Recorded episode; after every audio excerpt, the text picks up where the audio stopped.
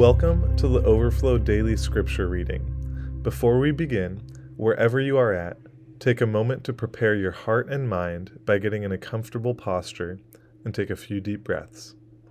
Today, we are reading Matthew chapter 5, verses 17 through 37. Today's reading is a continuation of the Sermon on the Mount, where Jesus publicly announces what the kingdom of God is like, and he explains how the citizens of his kingdom should live. Jesus explains how he did not come to abolish the Old Testament law. Rather, he clarifies the true meaning and purpose of the law and explains that citizens of the kingdom of heaven will follow the law with true intentions motivated by the Spirit of God. He explains how citizens should live, addressing the topics of murder, adultery, divorce, and oaths. If you'd like, you can pause and turn to the passage to follow along, or you can just listen. This is Matthew 5 17 through 37. Do not think that I have come to abolish the law or the prophets. I have not come to abolish them, but to fulfill them. For truly I tell you, until heaven and earth disappear, not the smallest letter, not the least stroke of a pen will by any means disappear from the law until everything is accomplished.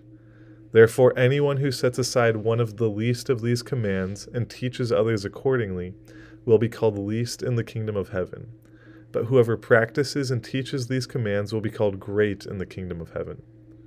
For I tell you that unless your righteousness surpasses that of the Pharisees and the teachers of the law, you will certainly not enter the kingdom of heaven. You have heard that it was said to the people long ago, You shall not murder, and anyone who murders will be subject to judgment. But I tell you that anyone who is angry with a brother or sister will be subject to judgment.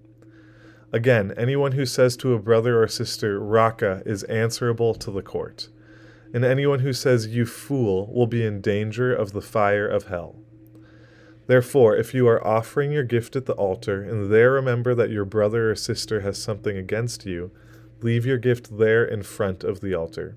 First go and be reconciled to them, then come and offer your gift. Settle matters quickly with your adversary who is taking you to court. Do it while you are still together on the way, or your adversary may hand you over to the judge, and the judge may hand you over to the officer, and you may be thrown into prison.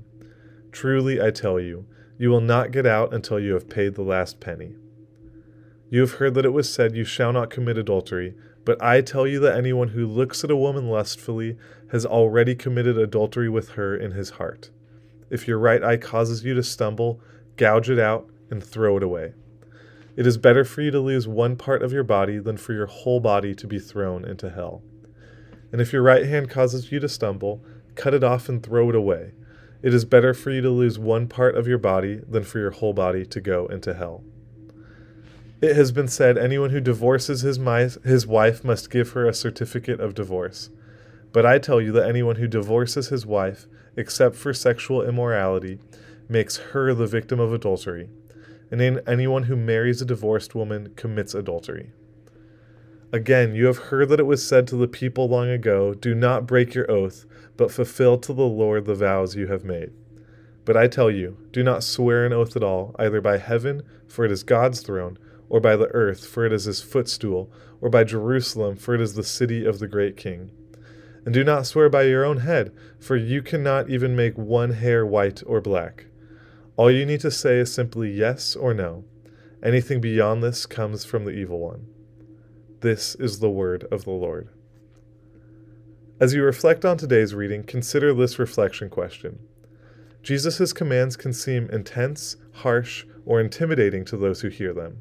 How are his teachings actually loving to those he preaches to, and in what ways are they protective for his people?